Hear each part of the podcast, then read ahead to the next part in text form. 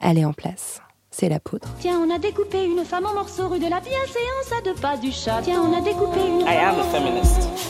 Je vous obsède avec une constance Je ne me suis pas conduit qui d'une appelle quand même l'admiration. d'une façon conforme à ce qu'on attend d'une jeune fille d'abord et d'une femme ensuite. I'm sorry that I didn't become the world's first black classic Des pianist. femmes artistes, activistes, inspirantes, politiques, des femmes Je crois qu'une femme qui existe dans son temps, à l'intérieur de son temps, n'a pas d'époque, elle Bienvenue. marque son époque. Dans la Boum poudre. Je suis Lorraine Bastide et aujourd'hui, je reçois Iris Bray. Il y a eu vraiment ce premier état de sidération et puis dès que j'ai vu que que Adèle et Céline se levaient euh, et que leur corps, elles, euh, é- étaient en mouvement, ça m'a redonné redonné en fait une capacité d'agir. Et c'est pour ça, je pense que ce moment il a été si important, c'est qu'elles nous ont permis de nous remettre en mouvement et de nous relever et de ne pas être juste euh, victimes de, de la sidération. Je voulais vous écrire un texte super émouvant parce que c'est le dernier épisode de La Poudre euh, produit en confinement. Je voulais vous dire plein de trucs sur la mort, sur la vie, sur la surveillance, sur le contrôle. Je voulais peut-être même euh, vous confier des failles à moi, vous expliquer que j'oscille entre deux mondes, toujours, le très lumineux et le très obscur, que ça m'épuise et que ce qu'on vient de vivre a aiguisé tout ça à un point presque intolérable par moments. Je voulais vous parler des émotions extrêmes qu'on a ressenties collectivement et vous promettre qu'on se remet de tout. Et puis je me suis rendu compte que je faisais que ça en fait, des textes super émouvants en intro de mes podcasts. Je suis tellement prévisible. Donc pour une fois, je vais faire sobre et juste vous dire merci. Merci de m'écouter, merci de me suivre, merci de me soutenir, merci pour vos partages sur les réseaux sociaux, merci d'avoir suivi les lives Instagram sur le compte de la poudre. Merci de me dire si souvent merci. Merci aussi à mes invités, Fania Noël, Julia Cagé, Claire Marin, Anne Cheng et Alice Coffin, pour leur générosité lors de ces enregistrements à distance. Grâce à elles, je crois qu'on a vraiment toutes les clés pour le penser, ce fameux monde d'après. Je suis vraiment fière de cette série, qui se termine en beauté avec la chercheuse et critique Iris Bray. Juste avant tout ça, elle était en première ligne de cette révolution féministe menée par les femmes du cinéma français. Vous savez, celle qui reprend là, maintenant, tout de suite. Avec Iris Bray, on a parlé de grec ancien, de mère infanticide et de regard féminin. Iris Bray, vous êtes critique de cinéma, docteur en études cinématographiques. Vous avez publié il y a quelques mois Le regard féminin, une révolution à l'écran, un essai brillant, étayé, dans lequel vous éduquez la lectrice ou le lecteur à adopter une réflexion de genre sur les images du cinéma. Vous y développez longuement la notion de female gaze, sur laquelle nous allons revenir tout à l'heure.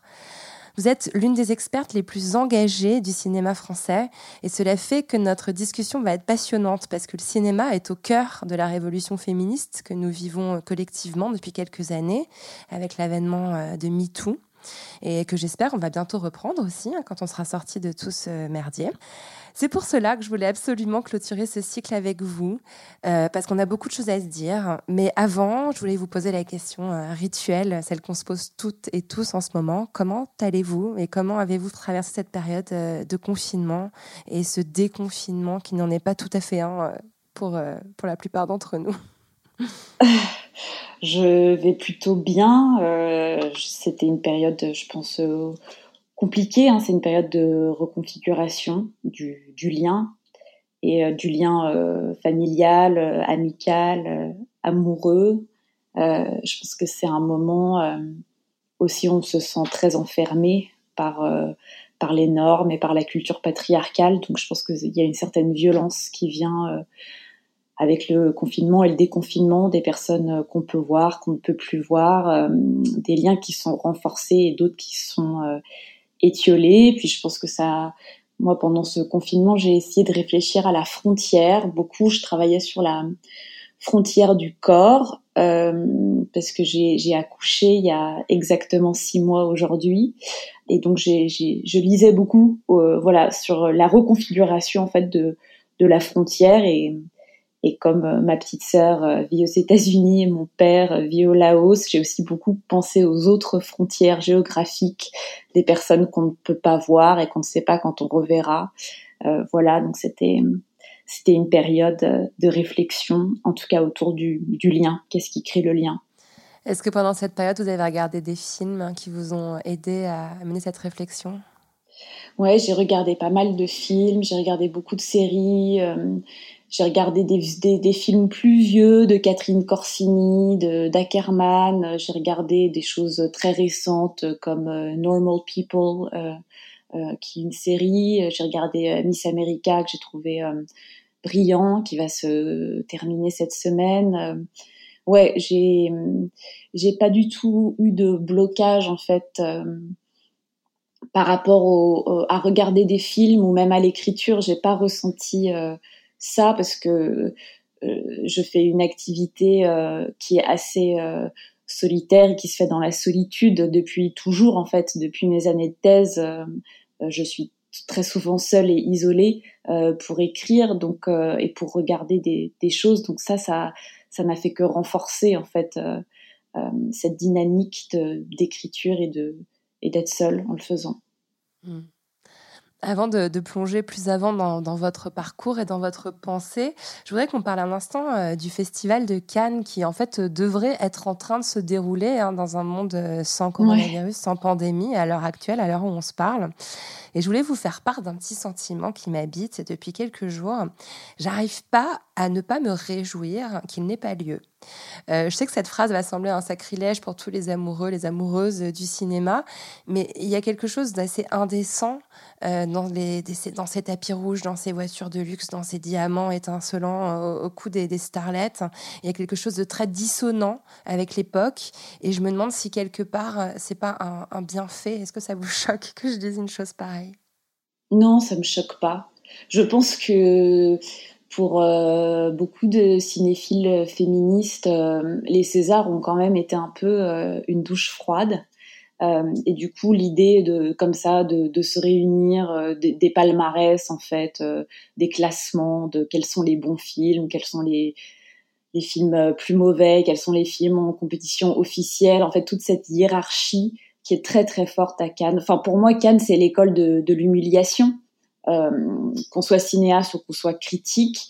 Euh, donc je trouve que c'est de toute façon des moments euh, extrêmement violents, parfois extrêmement joyeux. je pense que j'ai eu mes plus grandes émotions à Cannes, mais j'ai aussi eu des moments, ouais, de, je, je, trouve ça très difficile de pouvoir parler de, de cinéma et c'est souvent, il faut savoir que la critique est un milieu extrêmement masculin et, et Cannes c'est beaucoup quand même d'être seul avec beaucoup d'hommes tout le temps. Euh, quand on a une critique femme. Et du coup, euh, non, je, je, euh, pensais que ça allait beaucoup me manquer et quelque part, ça, me, ça, ne me manque pas cette année. Je suis triste pour les cinéastes qui peuvent pas montrer leurs films. je suis triste pour les sélections parallèles surtout.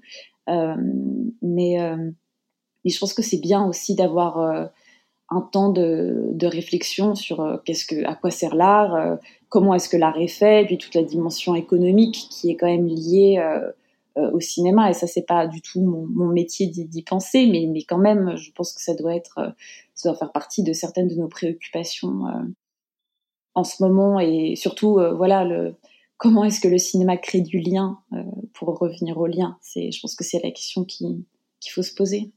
Ouais, et puis je trouve qu'il y a une espèce aussi d'incapacité à se réinventer. Enfin, je, pense que si le Festival de Cannes avait voulu faire un tout petit effort, il y aurait eu la possibilité de, je sais pas, mettre des grands films euh, dans, des projections euh, virtuelles, organiser des rencontres avec des réalisateurs ou des réalisatrices euh, à travers Internet, justement casser cette image de, de, moments très élitistes et, où, il faut un carton et un pass et un bracelet pour entrer dans n'importe quel espace. On aurait pu au contraire casser tout ça. il y a eu une incapacité totale à penser ça. Et ça m'a aussi fait penser à la chute de l'Académie des Césars qui s'est produite en fait très peu de temps avant la dernière mm. cérémonie. On l'a presque oublié mm. parce que l'événement Adèle Haenel nous a fait un petit peu euh, voilà oublier ce qui s'était passé quelques jours plus tôt. C'est la démission collective de l'Académie des Césars, euh, acculée euh, par des critiques concernant son, sa, sa, gestion opaque, son sexisme, etc. Mm. Est-ce qu'on n'est pas en train aussi de finalement d'assister à un grand tournant dans, dans, toutes ces institutions qui font la pluie et le beau temps sur le cinéma depuis des décennies bah, je pense qu'en tout cas, on a un moment de, conscientisation, donc ça c'est très important de commencer à réfléchir en fait à qui sont les personnes qui ont le pouvoir, comment est-ce que le pouvoir est distribué. Ça c'est aussi ce que, le collectif 50-50 a fait euh, en demandant par exemple à savoir euh, qui étaient les membres euh, des, qui étaient les sélectionneurs ou les sélectionneuses, d'avoir des noms, d'avoir de, des chiffres euh, sur euh, qui envoie des films, combien de femmes réalisatrices envoient leurs films, combien de femmes sont sélectionnées. Tout ça, en fait, ça nous permet d'interroger les lieux de pouvoir. Après, je, je pense que la manière dont cette édition, cette non-édition a été gérée par Thierry Frémaux montre aussi un certain visage de Thierry Frémaux et, et, une relation au pouvoir qu'il qui entretient euh, avec ce festival. Et peut-être qu'il faudrait se poser la question de, de mandat, de combien d'années est-ce que quelqu'un euh, euh, peut régner sur Cannes, parce que c'est comme c'est un règne, et peut-être réfléchir à quel genre de régime est mis en place dans ces institutions culturelles, mais pas que à Cannes, partout, parce que oui, comme les Césars, tout ça doit être tous ces lieux de pouvoir qui sont liés au cinéma doivent absolument euh, être interrogés et j'espère euh, déconstruits pour que, pour que d'autres visages apparaissent et du coup d'autres images apparaissent. Mmh. Ouais. Vous avez évoqué le collectif 50-50 euh, bah pour 2020 d'ailleurs. Hein.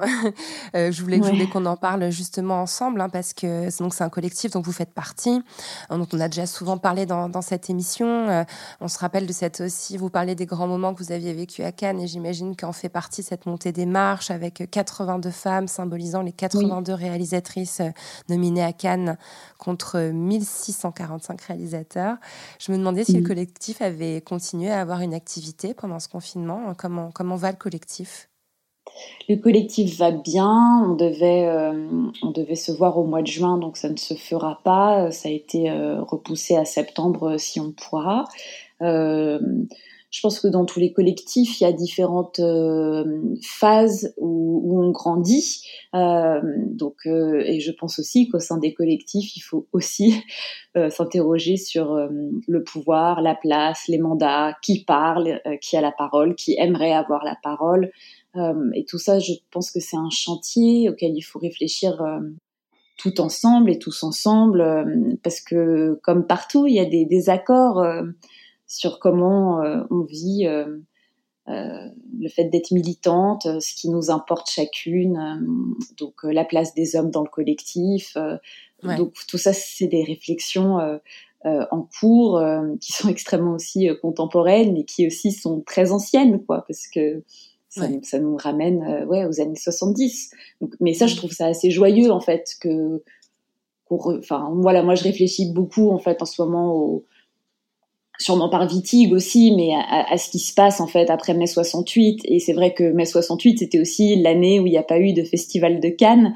Euh, et du coup, je, ouais, je, je me dis qu'il y a peut-être un parallèle là sur euh, comment est-ce que nos luttes féministes s'organisent. Euh, euh voilà, comme, et comment ces groupes euh, se sont aussi organisés en 69, en 68, en 69, en 70 avec le MLF euh, et Vitig et, et, les luttes de pouvoir aussi euh, au sein de ces collectifs féministes. C'est vraiment intéressant comme parallèle à faire. J'avais pas réalisé effectivement qu'on se retrouve euh, comme en 68, sans festival de Cannes. Espérons que la suite soit aussi flamboyante et qu'un nouveau MLF va naître en France.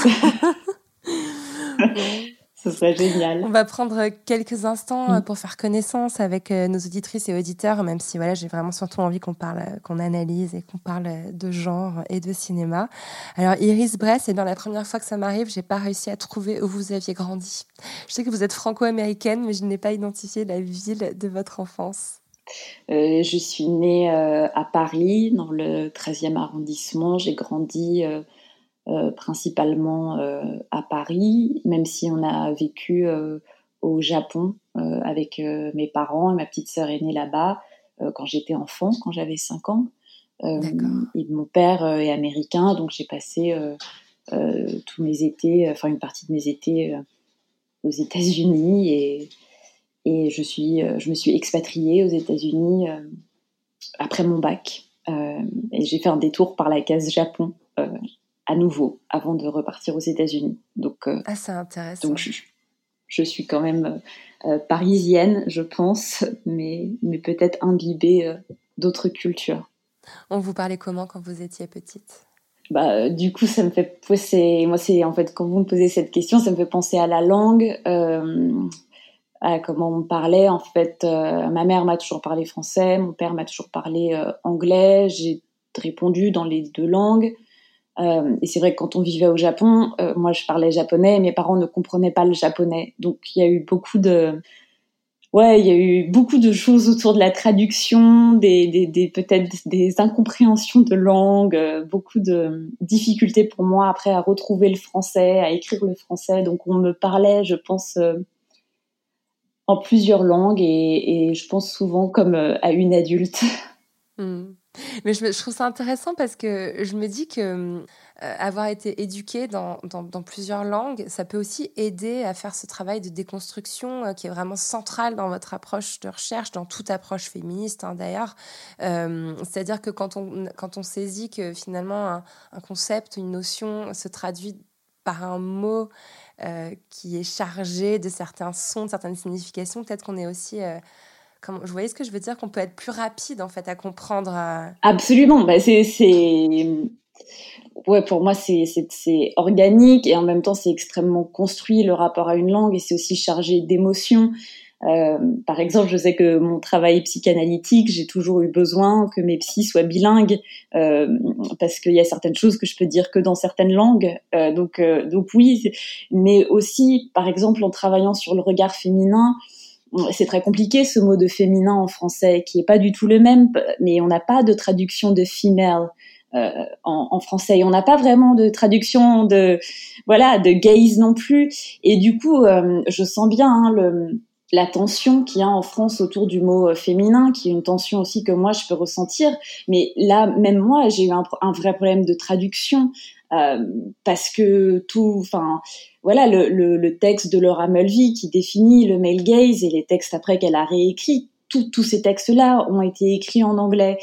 Et, euh, et moi, mon écriture euh, académique, euh, universitaire, elle vient aussi de l'anglais. Et c'est, et, ouais, et, du je me pose beaucoup la question de, de, ce qui se perd dans la traduction et aussi de comment ça peut être un enrichissement de passer d'une langue à l'autre et parce que les, les idées en fait elles, elles ne naissent pas de la même manière selon la langue dans laquelle on écrit par exemple, hier, j'ai écrit un texte en anglais. Ça faisait des années que j'avais pas écrit directement en anglais. Et c'est pas les mêmes structures de phrases, c'est pas la même manière de, de, de penser. Euh, c'est pas le même ordre, tout simplement.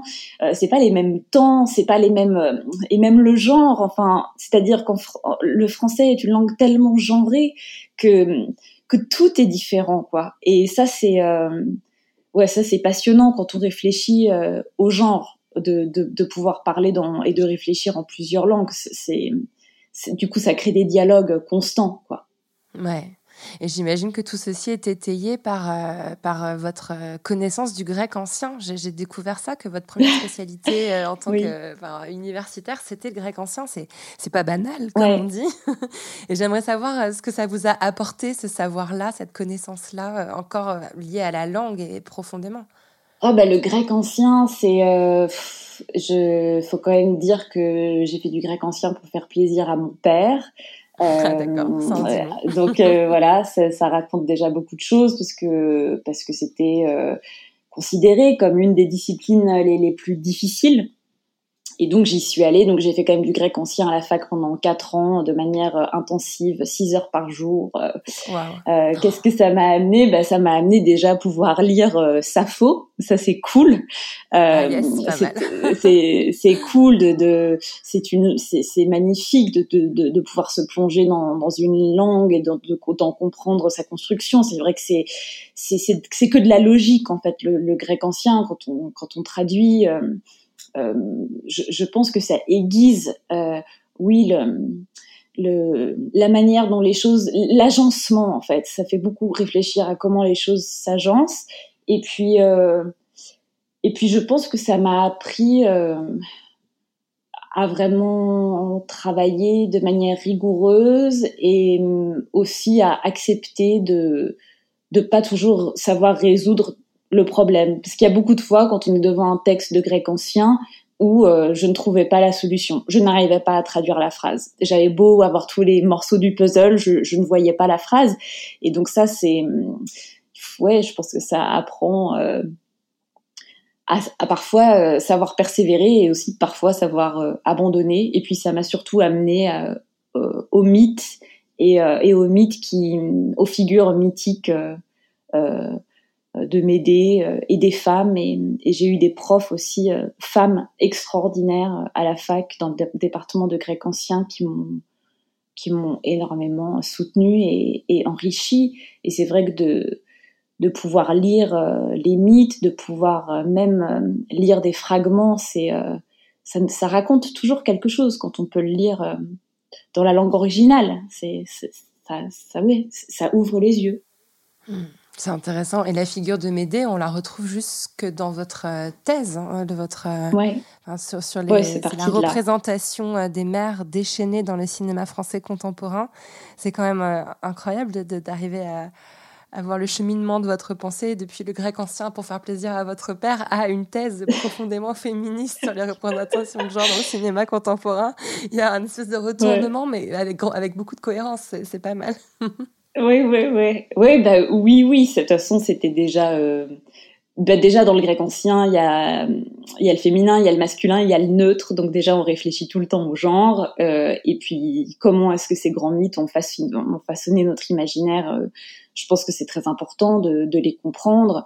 Euh, et puis, c'est vrai que la figure de, de la mère euh, infanticide m'a toujours beaucoup fascinée et terrorisée. Et je, je trouvais que il y avait une j'avais l'impression qu'il y avait une résurgence de la figure de, Médée dans le cinéma contemporain français. Et c'est en partant de, Médée que je suis arrivée au terme de de mère déchaînée. Et euh, oui et donc tout ça est est lié, mais il faut quand même savoir qu'avant de faire du cinéma, en fait, j'étais en littérature et je m'intéressais surtout aux autrices du XVIIe siècle, en fait, toute la littérature de l'Ancien Régime et l'apparition des contes de fées, euh, qui a été un genre euh, non pas euh, inventé par Perrault, mais par sa, sa, nièce, donc un genre féminin où les femmes se réunissaient pour pour écrire ces contes de fées. Et en fait, les contes de fées du XVIIe siècle écrits par des femmes sont sont sublimes quoi et sont sont, sont, sont très très beaux c'est vraiment une langue euh, incroyable et du coup c'était aussi euh, comment voilà comment on fabrique nos imaginaires euh, ça, ça, a toujours été ça. Je savais pas que c'était la nièce de Perrault qui avait inventé les contes de fées. Alors là c'est incroyable. Ouais, Madame Dolnoy ouais, ouais, encore une invisibilisation violente du travail des femmes comme d'hab quoi. Iris Bray vous êtes née femme ou vous l'êtes devenue? Je, crois que je suis, je, je, je le suis devenue. Je, ouais, je relisais euh, Litig euh, qui disait que ce qui fait une femme, c'est une relation sociale particulière à un homme. Je pense que je suis devenue femme euh, quand quand le regard des hommes euh, s'est posé sur moi, quand j'étais encore enfant, que j'ai commencé à me sentir sexualisée par ce regard-là. Et je pense que j'essaye de me défaire, en fait, je crois, de, de cette relation euh, particulière à un homme. J'essaye d'exister en dehors, donc peut-être que je ne suis, euh, pour peut-être ne plus être femme. Je ne sais pas si j'y arriverai, mais en tout cas, c'est une catégorie euh, en mouvement et qui m'interroge. C'est vraiment intéressant euh, ce, que, ce que vous venez de dire et ça me fait penser, euh, bon, je, saute un peu des étapes, mais ça me semble évident qu'il y a un lien. Euh, enfin, moi, ce qui a été. Enfin, il y a beaucoup de parties de votre livre qui ont, qui ont produit des, petites déflagrations dans, dans, mon cerveau. Donc, vraiment, merci pour ça. Et j'ai aussi compris comment dire, euh, on, sait que la culture du viol et la production euh, de ce male gaze euh, cinématographique a forcément un impact sur la façon dont les hommes sexualisent le corps des femmes.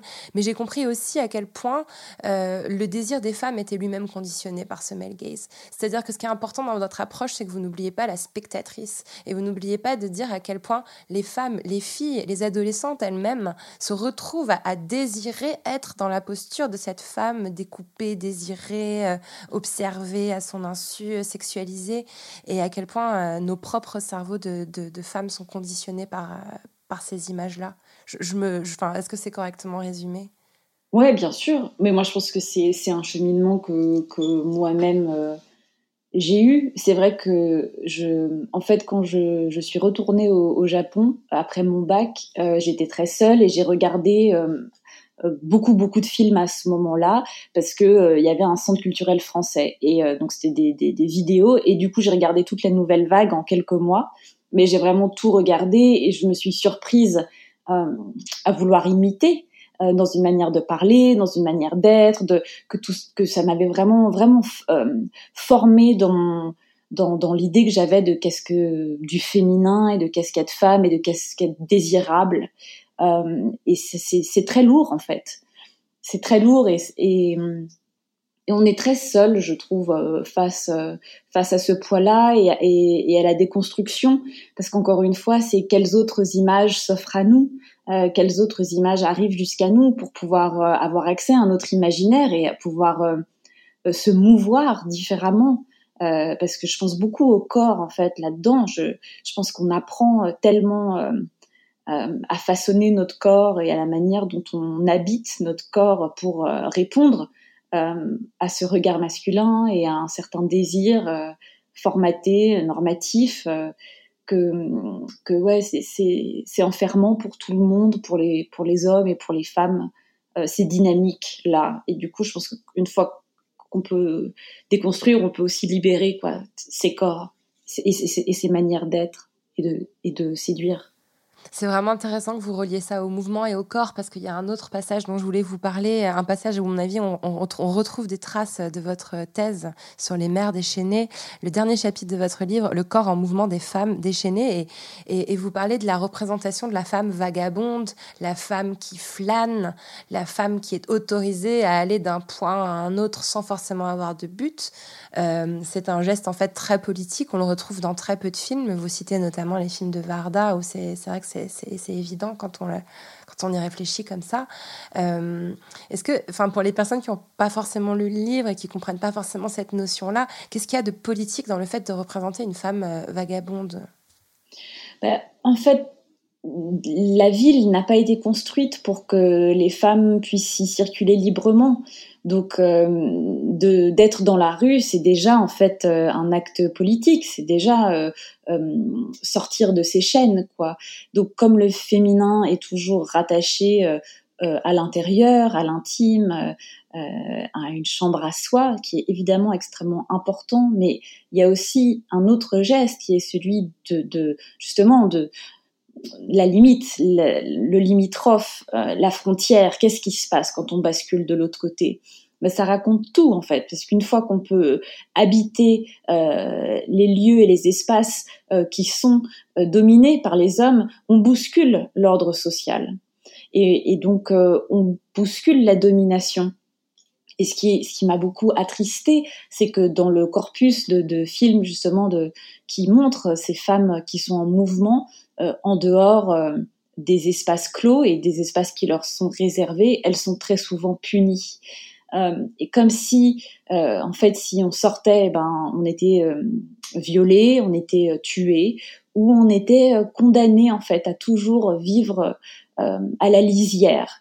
Et un, par exemple, j'ai découvert le film de Marie-Claude Triou qui s'appelle Simone Barbès ou la vertu, où c'est une jeune femme euh, lesbienne euh, euh, ouvreuse dans un cinéma porno. C'est un film extraordinaire, mais mm, tout le film se, se passe justement à ce moment où, l'aube apparaît et, toujours cette notion de limite, de de, de, de, de lisière et de qu'est-ce qui se passe quand nous-mêmes on incarne quelque chose de menaçant pour l'ordre, où est-ce qu'on a le droit de vivre, quels sont les lieux où on peut se retrouver.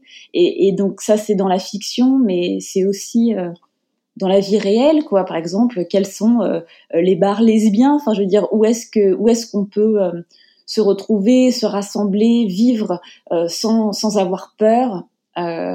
Et ça, c'est une question que je me pose tout le temps et que je me suis aussi beaucoup posée quand j'étais enceinte parce que je vais dire peut-être quelque chose d'assez violent et triste, mais j'ai trouvé que le seul avantage à être enceinte, c'est que je pouvais me déplacer la nuit euh, dans Paris sans avoir peur d'être agressée sexuellement. Et ça, ça a été pour moi une très grande liberté, grâce à ce corps qui lui-même débordait, de me dire que enfin, je, pouvais circuler sans avoir peur. Donc, ouais, je pense que c'est important de d'investir les espaces et et de réfléchir à quels sont les espaces qui, auxquels on n'a pas encore accès. Sans, parler du fait, euh, c'est quelque chose aussi qu'on retrouve dans, votre livre, que la, femme qui est dans la rue, en fait, euh, c'est la travailleuse du sexe, c'est la prostituée, c'est la personne qui va être euh, stigmatisée et, et, rendue honteuse, en fait, de, sa présence dans l'espace public. C'est la, la seule possible et, et, comme vous dites, elle est punie par une opprobe qui est jetée sur elle. Bien sûr. Et d'ailleurs, où est-ce qu'elle se situe dans Paris? Toujours euh, aux limites, toujours à la limite entre l'intérieur et l'extérieur. Hein. Donc il y a vraiment quelque chose autour de ça, de la périphérie, de d'où d'où peuvent euh, où est-ce que nos corps peuvent survivre, quoi. Et ça, ouais, c'est une question que j'ai pas encore résolue.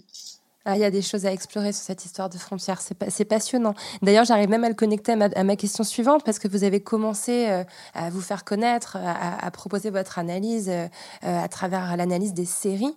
Votre premier livre, euh, donc Sex in the Series, qui est sorti il y a, quatre ans. Euh, je l'ai déjà d'ailleurs euh, cité dans l'émission, je crois, au moins à, deux reprises. Euh, vous parlez beaucoup donc des séries, vous en parlez encore dans le regard féminin, vous parlez de Fleabag ou de La Servante écarlate, qui sont des, des séries où, on, d'un seul coup on a un female gaze parce que une voix off de femme à la première personne, parce que une héroïne qui s'adresse directement au spectateur à travers la caméra. Et est-ce qu'on on retrouve pas encore cette notion de frontière dans la série qui n'est pas tout à fait un genre mineur, mais qui n'est pas non plus le genre majeur qu'est le cinéma? Euh, En fait, ce qui m'intéresse beaucoup, si on veut lier la série à la frontière, bon, déjà pour moi, je pense que la série euh, est devenue vraiment un art majeur, mais euh, il y a cette notion pour moi de, liberté et de captivité, en fait, et du coup qui pour moi est liée aussi à, l'espace, c'est-à-dire que L'espace de la salle de cinéma, pour moi, euh, peut être un, espace évidemment de très grande liberté, mais c'est aussi, ça peut, on peut se sentir captif euh, d'une salle de cinéma. Et j'ai l'impression qu'avec l'écran euh, devant nous, quand on regarde une série sur un ordinateur, euh, il y a cette liberté de, fermer l'écran. Je réfléchissais à ça quand j'écrivais le, regard féminin et j'ai continué à avoir ces conversations après sur sur le fait de se sentir vu par une œuvre euh, et de se sentir euh, participer en fait à une œuvre par notre regard. Et il y a quelque chose d'extrêmement puissant quand on regarde collectivement une œuvre ensemble, comme par exemple à Cannes, et qu'on se sent regardé aussi par une œuvre. Mais, mais ça m'arrive très rarement au cinéma. Euh, ça m'est arrivé avec Portrait de la jeune fille en feu il y a exactement un an à Cannes mais ça m'arrive beaucoup plus souvent dans les séries où je me sens euh, euh, intégrée. J'ai l'impression que c'est un art beaucoup plus inclusif et que ça l'est plus rarement dans le geste euh, du cinéaste euh, au cinéma, parce qu'évidemment il y a des cinéastes qui font aussi des séries, mais ouais, j'ai l'impression qu'il y a plus un, un, dialogue en fait entre moi et la série, puisque puisque justement, en dehors du Festival de Cannes, c'est très rare qu'on soit 15 à avoir vu le même film la veille. Alors que, et c'est pour ça que j'adore Cannes, c'est pour ces moments-là aussi de, de réunion, mais, mais la série propose ce lien collectif, euh, de pouvoir discuter ensemble dans une même temporalité, euh, et ça, ça génère des idées, je trouve que, et ça génère aussi un regard entre nous, et, ça, et ça multiplie les liens. Euh, et, ça, et ça, je trouve ça très fort et très beau. Euh, et, et, et, ça arrive, comme j'ai l'impression que les salles de cinéma sont de plus en plus désertées, c'est plus rare d'avoir ce moment collectif. Et d'ailleurs, même on le voit très bien avec Portrait de la jeune fille en feu, la, la conversation n'a pas forcément eu lieu au moment où le film est sorti en France elle a plus eu lieu quand le film est sorti euh, sur Hulu aux États-Unis. Donc c'est euh, ouais, voilà, je, je, je, je, trouve que la manière dont les choses sont diffusées nous, nous parle aussi de, de liens et de frontières. Hmm, c'est vraiment intéressant, surtout dans la période actuelle. Moi, ce sentiment euh, de, captivité dans la salle de cinéma, je le ressens très fort. Je pense que je suis un tout petit peu claustrophobe de nature, voire même un peu agoraphobe. euh, et, c'est vrai que très souvent, je, moi, je suis quelqu'un qui sort des, films. Euh, et ça choque beaucoup de monde. Il y a des moments où on, m'impose quelque chose, une émotion, une image contre laquelle j'ai envie de pouvoir résister. Mais sauf que le geste de se lever d'une salle noire, d'ouvrir la porte de secours, euh, d'énerver les gens qu'on enjambe, c'est pas le même geste que de fermer son, son laptop. Quoi. Et, et c'est vrai que finalement, il y a une plus grande liberté en tant que spectatrice euh, dans la série. Et peut-être dans le cinéma du futur, là, le nombre de films qui n'ont pas pu sortir en salle à cause du coronavirus et qui se retrouvent directement en, ligne, peut-être que ça va aussi profondément changer la façon dont on fait les films, d'avoir cette... Euh, de savoir que ça va peut-être finir comme ça, quoi. Oui, je pense que ça va changer. Euh, même euh, enfin, comment les films vont être fabriqués, tout ça va, tout ça va re-réfléchir en fait à l'intimité, hein. euh, puisque tout ça aussi, la, distance entre les corps, comment faire pour que euh, le plateau de cinéma soit un lieu euh, euh, on se sent en sécurité. Euh, je pense que tout ça va avoir un impact en fait sur nos images, puisqu'on va réfléchir à, à, comment mettre en scène les corps sans qu'ils soient dangereux l'un pour l'autre. Donc déjà de réfléchir à ça, ça va, ça va changer les récits et les, et les images produites, c'est évident. Donc je pense que ça va être euh, très intéressant sur sur comment on représente aussi les violences et comment est-ce que les, les violences sont ressenties par le public et oui, de sortir d'une salle de cinéma, c'est parce que les images sont trop violentes ou nous agressent trop, mais du coup, quand on se déplace, on agresse tous les autres. Donc il y a une circulation de la violence qui se met en place, qui est difficile parfois à dépasser. Euh, quand on n'est pas sûr de, ce qu'on veut. Euh, et, du coup, on intériorise aussi beaucoup de choses quand on est euh, au cinéma et qu'on n'a pas cette liberté-là. Il me semble que ça peut aussi être un geste politique de, sortir d'une salle, mais ça raconte autre chose, je trouve, euh, le rapport qu'on peut avoir euh, ouais, avec son ordinateur et son écran seul. Puis il y a aussi une réactivation du, du trauma. Enfin, euh, par exemple, sur Internet, il y a une pratique qui s'est beaucoup développée, qui est celle du trigger warning, où quand on va parler de viol quand on va parler de meurtre, on prévient les personnes à l'avance par, par égard pour elles, par égard pour les personnes potentiellement traumatisées par une expérience qui n'auraient pas envie de la, de la voir redéclencher. Et c'est quelque chose, par exemple, qu'au cinéma, on pratique pas. Enfin, c'est bah, prends-toi le viol dans la gueule et puis que si ça te traumatise, c'est pas pas mon problème en fait. Oui, ça c'est vrai que les séries ont mis ça. Par exemple, la série 13 Reasons Why, euh, qui euh, avant chaque épisode euh, expliquait quoi, disait qu'il allait avoir de des contenus violents, euh, qu'il allait parler de viol, euh, qu'on allait parler de suicide, qu'on allait parler de choses lourdes. Euh, c'est juste un, c'est-à-dire que je, je, comprends les personnes qui pourraient s'offusquer de ça, mais moi, ce qui m'intéresse là-dedans, c'est qu'il y a une adresse au spectateur et à la spectatrice. Donc, euh, en fait, on est tout le temps pris en compte. Je trouve qu'on est beaucoup plus pris en compte euh, par les séries que, que, par la salle de cinéma. une autre euh, réalisation euh, forte dans votre livre concernant la culture du viol. Euh, en vous lisant, on comprend que le male gaze, et d'ailleurs on vient de le comprendre encore mieux avec ce que vous venez de nous, expliquer là, le cinéma donc dominant échoue à faire comprendre comment le viol se traduit dans le corps des femmes qui le subissent. Je voulais simplement lire un passage qui est la conclusion du troisième chapitre. Si les hommes et les femmes devant leur écran ressentaient dans leur corps la déshumanisation qu'engendre cet acte, sa violence qui ravage, la défiguration qu'il opère, alors peut-être que les hommes, car 98% des violeurs sont des hommes, réfléchiraient à deux fois avant de pénétrer un corps sans le consentement de l'être humain en face d'eux. Ce que vous pointez là, c'est une responsabilité du cinéma? Je sais pas si c'est une responsabilité du cinéma, mais en tout cas, c'est de, c'est plus qu'on puisse reconnaître, nous, spectateurs, spectatrices, ce qu'on est en train de voir. Euh, j'ai été extrêmement choquée euh, en faisant de la recherche pour ce livre-là sur le nombre d'agressions sexuelles qui étaient filmées comme un jeu érotique euh, et aussi extrêmement choquée de, lire beaucoup de critiques qui ne comprenaient pas en fait que ce qui était mis en scène c'était un viol et hum, ça m'interroge beaucoup sur comment est-ce qu'on construit notre rapport au, désir et à l'excitation à travers la domination du corps féminin. Et du coup, c'est pas tellement. Euh, quand je pense comme une série comme Game of Thrones qui est regardée par des millions de personnes, oui, là, je pense qu'il y a une responsabilité euh, de la part des showrunners de, et des réalisateurs de comprendre et des acteurs de, de comprendre qu'ils sont en train de filmer une scène de viol parce que comme ils l'ont euh, dit, c'est-à-dire que la scène de, de, viol entre Cersei et son frère euh, euh, pour le réalisateur, c'était pas une scène de viol et pour l'acteur non plus, alors que c'est quand même une femme qui dit non, alors pendant qu'elle est pénétrée. Donc ça s'appelle un viol.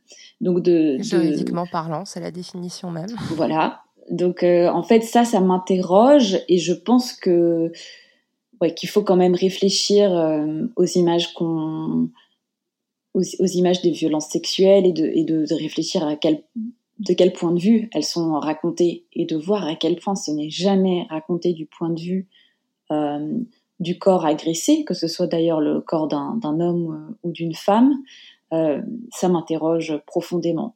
Et il faut savoir quand même qu'il y a des scènes de viol absolument partout, partout, partout dans notre culture et, au cinéma. Et il y, a un, y a un livre qui s'appelle Watching Rape euh, qui, montre comment les scènes de viol sont omniprésentes dans le cinéma depuis le début du cinéma. Et ouais, je pense qu'il faut, il faut collectivement quoi qu'on prenne conscience des images qui, arrivent jusqu'à nous. Et du coup aussi réfléchir euh, à la pornographie, parce que c'est ça fait partie aussi d'un régime d'image euh, omniprésent et, et qui est là, qui est gratuit, qui est sur Internet. Donc euh, c'est pas tellement un, appel euh, à la responsabilité ou à la censure, mais plus euh, à nous, spectateurs, spectatrices, qu'on a aussi, qu'on puisse être armés face à ces images et qu'on puisse les regarder en comprenant ce qu'on regarde et, peut-être en comprenant mieux ce qui nous excite. Oui, alors vous parlez de censure, c'est quelque chose qui revient très très souvent dans, dans, dans les interviews en fait hein, de vous. Euh, j'en ai écouté quelques-unes. J'avais des moments un petit peu de désespoir euh, en entendant notamment une femme journaliste sur France Inter euh, vous expliquer que vous étiez en train de censurer la création alors que vous essayez très calmement de lui expliquer non. Vous formulez juste un avis intéressant sur les choses qu'on n'est pas obligé d'écouter. Vous n'êtes pas en train de demander aux gens d'arrêter de faire comme ça. Mais bon, bref, je vais pas passer euh, des heures là-dessus. Et ce qui est intéressant, c'est que, par exemple, vous montrez que il y a des, des hommes sont capables de, filmer le viol d'une façon qui soit pas le point de vue de l'agresseur, d'une façon qui, sache faire comprendre la trace dans le corps euh, de la femme violée. Et par exemple, c'est le cas de, de Elle, de Paul Verhoeven. Est-ce que vous pouvez expliquer euh, pourquoi il y a quelque chose qui, pour vous, n'est pas de l'ordre du male gaze dans son approche à lui? Ouais, c'est bah, un peu hum, c'est un film très compliqué euh, et c'est un film euh, que beaucoup de féministes euh, détestent euh, parce que ça ne met pas en scène euh, la réalité de la de la majorité des agressions sexuelles puisque l'histoire de elle c'est quand même Isabelle Huppert qui est violée et qui va vouloir avoir une relation avec son agresseur. Euh, mais ce qui m'a intéressé en fait dans elle, c'est que toutes les agressions sexuelles et toutes les scènes de viol euh, sont toujours montrées à travers soit le regard euh, d'Isabelle Huppert, soit à travers le regard d'un chat, donc un animal, donc neutre. Et, et ça change beaucoup de choses pour moi en fait, ce dispositif, parce que je, ça montre une multiplicité en fait de, des expériences et du féminin et c'est tellement euh, rare de rester avec euh, le corps de la femme euh, que même si cette expérience dans ce film est sûrement hors norme et peut-être même qu'elle découle d'un imaginaire masculin dans sa mise en scène en tout cas on reste avec elle. Euh, et ça, ça me, ouais, ça me paraît tellement rare qu'il faut le souligner. En tout cas, il y a beaucoup de nuances dans, votre approche. Il y a une complexité. Voilà, c'est pas si simple. Vous ne dites pas bêtement que les femmes filmeraient le viol mieux que les hommes. Enfin, c'est de toute façon. Euh, enfin voilà, ça, ça, ça, se résume pas en, deux mots. Euh, il y a aussi donc, enfin, le, viol, il n'existe pas que dans les écrans. Euh, il existe aussi euh, dans les coulisses du cinéma, sur les tournages, euh, dans les voilà chez les chez les producteurs. MeToo a été la révélation de, de ce système-là à travers l'accusation du, du, producteur Harvey Weinstein par plusieurs actrices d'Hollywood. à votre avis, pourquoi cette dernière vague féministe est partie du cinéma? Comment vous l'analysez? Euh, Parce que je pense que aux États-Unis, les actrices euh, jouent aussi un rôle social et que les comédiennes et les actrices euh, ont aussi un rôle économique, c'est-à-dire que souvent elles sont aussi productrices de films, donc elles ont plus de pouvoir par rapport en France où les actrices sont très très rarement productrices.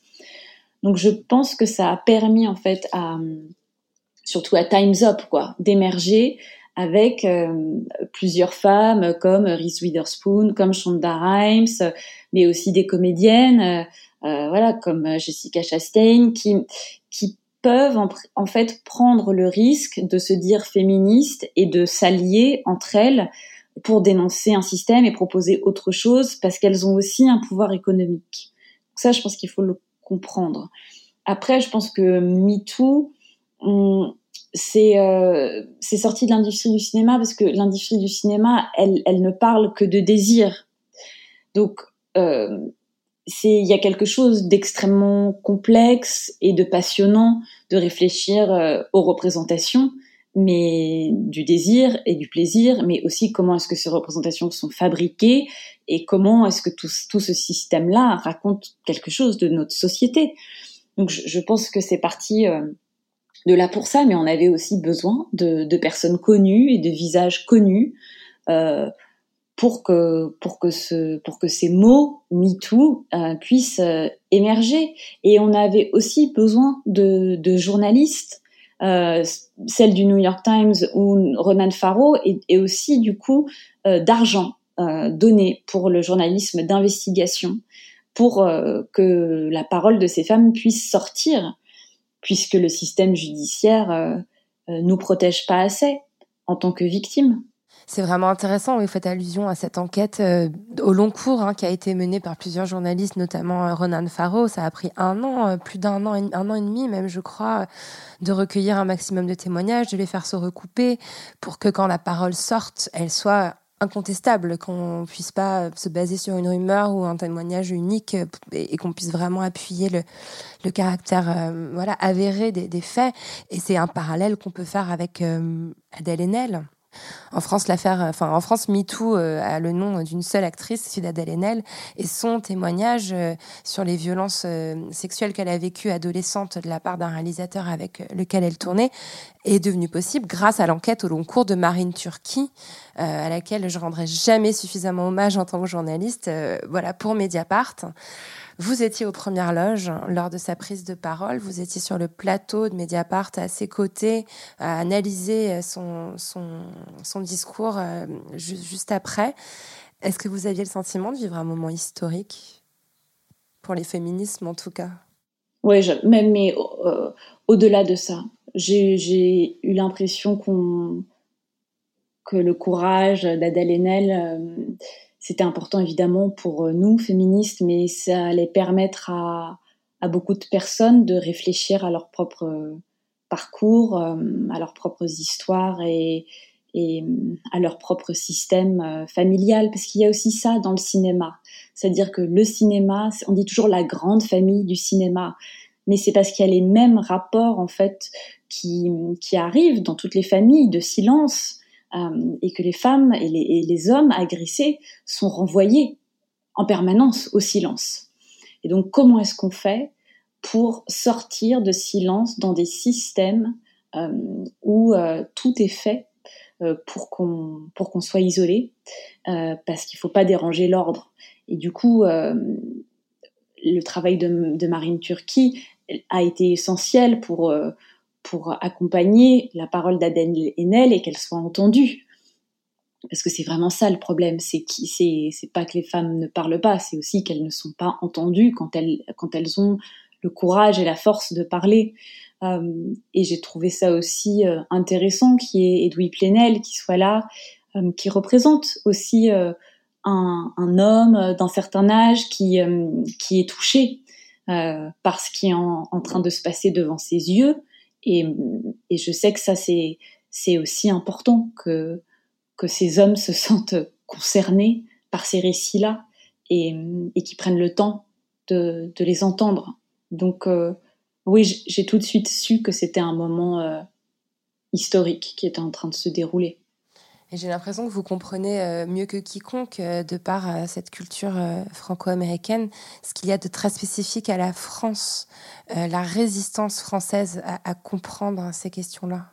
Oui, oui, et je pense que ça vient aussi de la littérature, de, toute notre culture française autour de la séduction. Et puis aussi euh, bah voilà il y a l'ouvrage de Valérie Ré Robert la culture du viol à la française de, bien comprendre hum, que, que certaines choses sont, totalement liées à notre pays et à notre manière de faire. Et, je pense aussi que, la tribune euh, des Catherine au moment de MeToo, cette, cette liberté d'être d'être importunée, a bloqué euh, beaucoup de femmes. Mais je pense aussi, par exemple, que Julia Foy, c'est le livre qu'elle vient de sortir aussi euh, sur son viol et aussi sur euh, Balance ton porc. Et comme elle, elle, elle y est allée, quoi. Elle, elle, a, elle a utilisé ce hashtag pour, pour parler de, de, de, harcèlement, de ce qui se passait.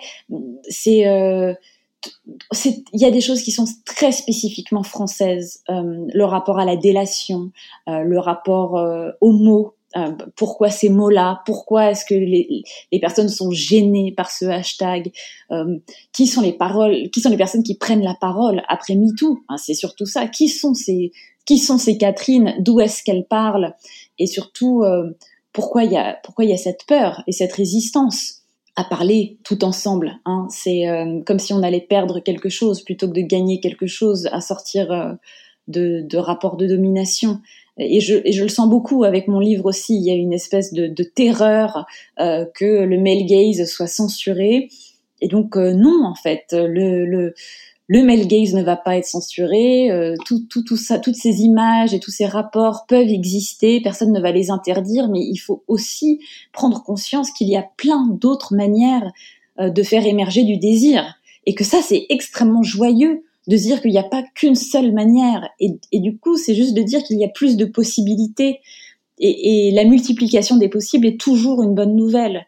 Donc que, que les personnes qui sont en résistance soient rassurées. Euh, ils vont pouvoir continuer euh, à draguer et à se faire draguer si c'est ça qui leur, lourdement, si c'est ce qui leur plaît. Mais il y a peut-être plein d'autres manières de, de communiquer son désir. Je me demande si aussi la, France, euh, le, pays de l'amour, euh, de la séduction, euh, enfin voilà, où on a aussi tellement valorisé ça sur le plan culturel, que ce soit dans la littérature, dans, le cinéma, même dans la peinture, enfin à peu près partout en fait, et pas finalement le, bastion le plus résistant de, de l'hétéronormativité. Il y a par exemple une incapacité totale des journalistes en France à comprendre ce qu'il pouvait y avoir de fort, de politique, de brûlant dans Portrait de la jeune fille en feu de, Céline Sciamma. Euh, il y a même certains journalistes, et je le sais parce que vous l'avez souligné en interview, qui ont, qui ont dit mais on peut pas voir un film où il n'y a pas un seul homme. comme, comme, si c'était impossible d'imaginer un monde où les femmes seraient dans une interaction euh, dépourvue. Euh, enfin, c'est drôle.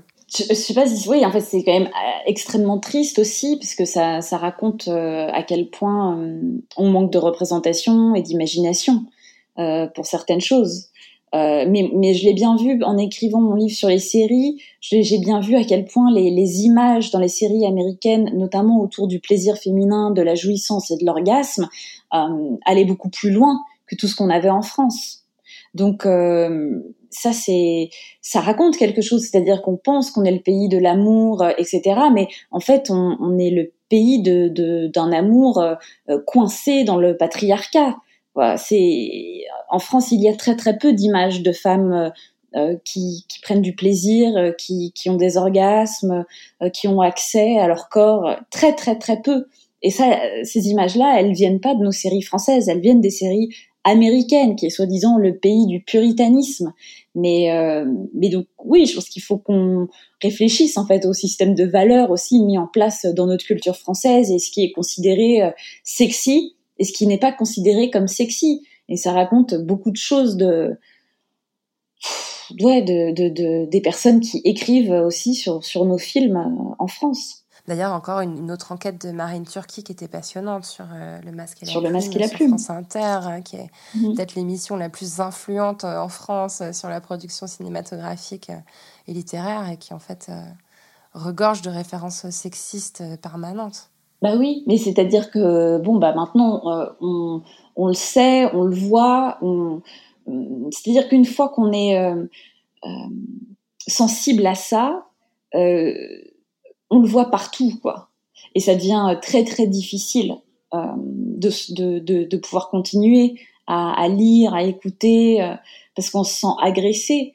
Mais en même temps, j'ai l'impression qu'il y a aussi beaucoup, beaucoup de nouvelles plumes euh, et de nouveaux médias qui font émerger des d'autres paroles qui, qui sont si intéressantes. Et je pense que c'est aussi pour ça que le podcast et, et vous avez été une- l'une des premières à le faire en France a permis aussi euh, un autre moyen en fait de, de dialoguer et de parler qui soit euh, autre en fait que, que d'asséner euh, des vérités. Et je et je pense que on en revient en fait aussi à la domination quoi.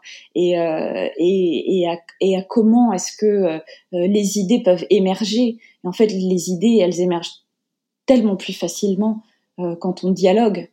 Euh, c'est ouais c'est ça qui est passionnant dans bah ouais dans de, de Twitter en fait au, au podcast la, la manière dont dont je vais dire les femmes parce que je trouve que c'est les femmes en fait qui ont qui ont fait bouger le plus euh, les choses en tout cas euh, autour de de la parole critique euh, et, et du rapport qu'on peut avoir avec l'art et aux artistes je trouve que c'est dans ces nouveaux espaces là que j'entends les choses qui me passionnent le plus Hmm.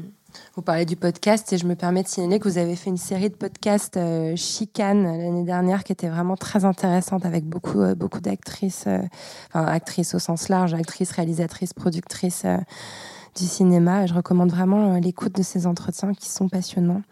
Alors, euh, bon, on arrive pratiquement à la fin de cette interview, mais quand même, je voulais qu'on prenne un moment pour parler des Césars. Si on avait voulu imaginer un scénario euh, plus symbolique avec, euh, voilà, face à face, le film de Roman Polanski, J'accuse, et Portrait de la jeune fille en feu, moi, je sais que je pensais euh, je pensais pas que le César irait à Polanski en tant que féministe, en tant que, femme, euh, qu'en tant que militante mobilisée depuis plusieurs euh, mois pour, pour dénoncer.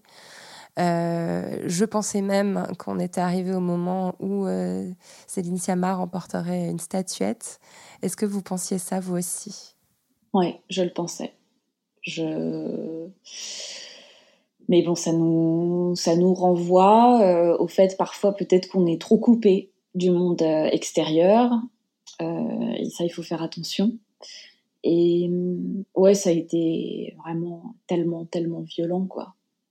Et j'ai vraiment, je, quand j'ai vu le, visage de, Polanski apparaître, et puis c'est vrai que moi, ça faisait plusieurs mois euh, euh, que je parlais de Polanski euh, avec Adèle Haenel qui m'avait demandé de, de, participer à un festival où, où J'accuse était programmé. Donc dès le mois d'octobre, hein, ouais. ouais. dès le mois d'octobre que que je réfléchissais à ça et que je pensais euh, à, à, ça. Donc ça a été très très violent. C'est des moments de, de défaite.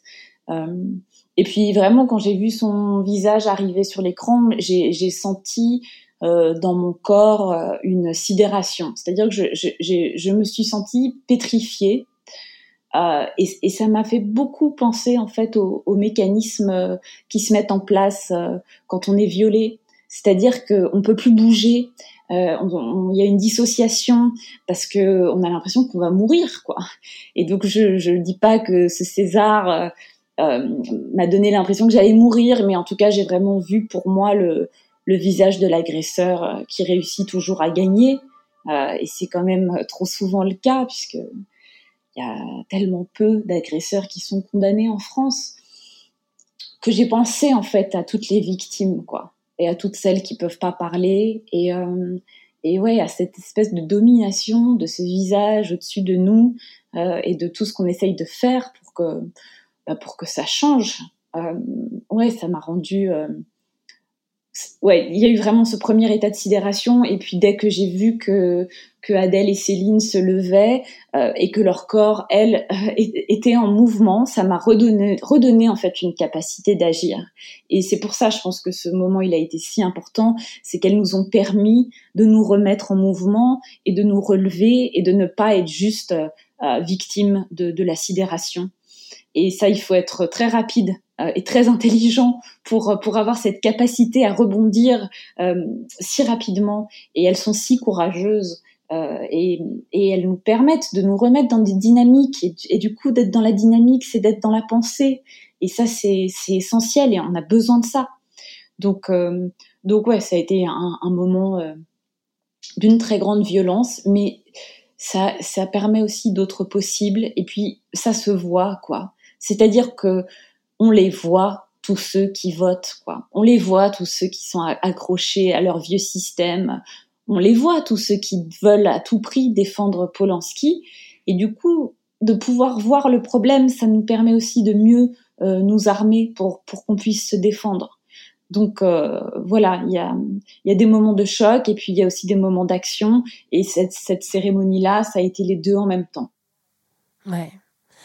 Et c'est vrai que ça, enfin, sans ce moment-là, on n'aurait pas eu le texte de Virginie Despentes, On se lève et on se barre, qui je pense peut nous servir de manifeste féministe pour les dix ans à venir. J'arrête pas de, de, puiser dedans. Euh, il y, a, y, a, beaucoup de colère, il y a, y a, cette sidération, mais c'est aussi cette faculté à comprendre en fait ce qui on a en face de nous. Et puis elle, vous cite dans ce texte, elle parle de, de female gaze, elle dit Adèle Haenel, je te, je te female gaze. Love gaze. Euh, je te love gaze. Je te Ça vous a fait quel effet de voir, euh, de voir cette, cette référence à votre travail non, mais je sais pas si c'était une référence à mon travail, mais euh, en tout cas, je me dis que ce qui est, ce qui est important, c'est que ça génère de la pensée. Donc, euh, et, et, je remercie euh, euh Virginie Despentes d'être, de générer autant de pensées pour nous, euh, parce qu'on a vraiment besoin, en fait, de, toutes ces femmes, je veux dire, de Marine Turquie à Despentes pour penser le moment, quoi. Et, et ouais, je,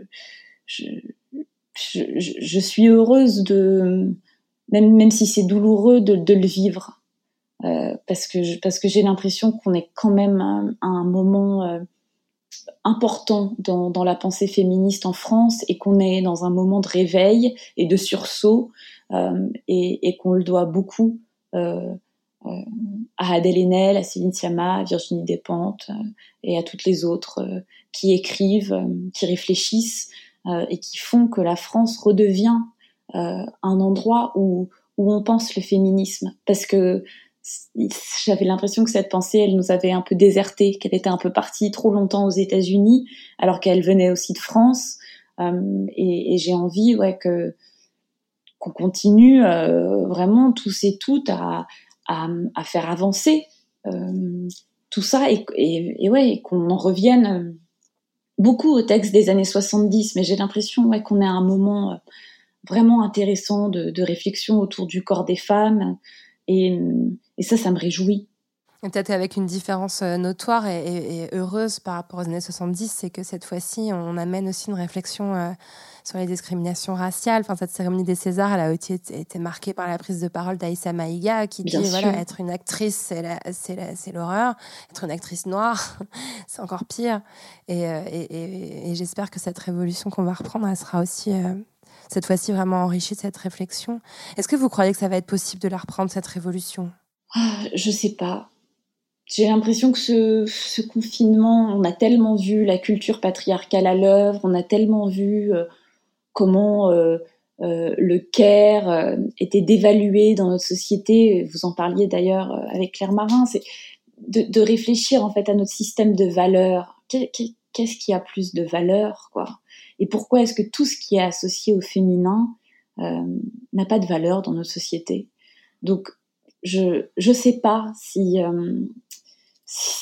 si euh, le coronavirus va, nous, va nous, nous, permettre à, vraiment encore déconstruire, mais, mais, mais je pense que ça nous a encore fait voir les inégalités et un système de valeurs qui est tellement euh, enraciné. Et je pense que ça nous a tellement aussi euh, euh, rappelé les personnes avec qui on était autorisés à être confinés. ça nous a rappelé qu'est-ce que c'est que la famille hétéronormée. Quels sont les liens qui sont les liens qui sont valides et ceux qui ne le sont pas.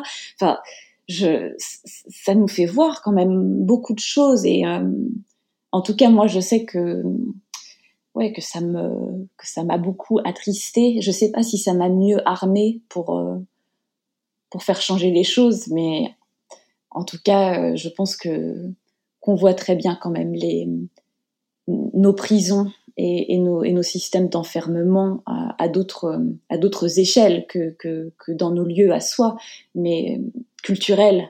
Euh, et, ça, il va vraiment falloir euh, réfléchir ensemble déjà à, pour moi, c'est, ça va être qu'est-ce que c'est que la famille et, et à la maternité. Pour, moi, c'est vraiment la réflexion qui me, qui me manque le plus, en tout cas, euh, et, j'ai lu pendant le confinement un livre de Adrienne Rich qui s'appelle Of Woman Born, qui, qui, est à peu près le, seul livre que, que j'ai lu sur euh, sur qu'est-ce qu'être mère dans, dans, dans, une culture patriarcale.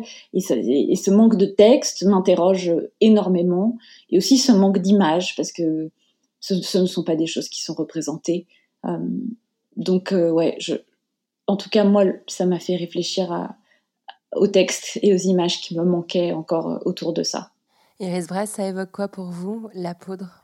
Ça évoque euh, beaucoup de choses. Si je suis complètement honnête, ça évoque euh, la cocaïne, euh, qui pour moi a détruit beaucoup de choses dans mon entourage et beaucoup de personnes.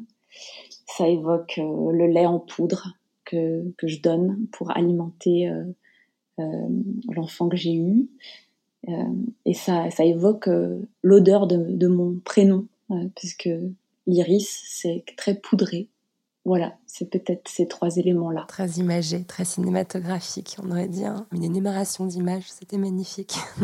Merci beaucoup Iris. Merci à vous Lorraine. Merci à Iris Bray d'être venue faire parler la poudre avec moi. La poudre est un podcast produit par Nouvelles Écoutes. Merci à Aurore Meyer-Mailleux pour la réalisation, à Gaïa Marty pour la programmation, la prise de son et le reste. Au mixage aujourd'hui, Marion Emery. Merci à Bonnie Banane pour sa chanson dans le générique. Merci à vous pour l'écoute. On se retrouve sur Internet, Instagram, Twitter, Facebook. La poudre est partout. Si vous avez des réflexions, des compliments ou des critiques à faire, n'hésitez pas. J'adore ça. Ah, j'allais oublier, pour lire les mêmes livres que moi, allez sur le site La Poudre Lit. Vous connaissez la suite, prenez soin de vous et continuez de faire parler la poudre.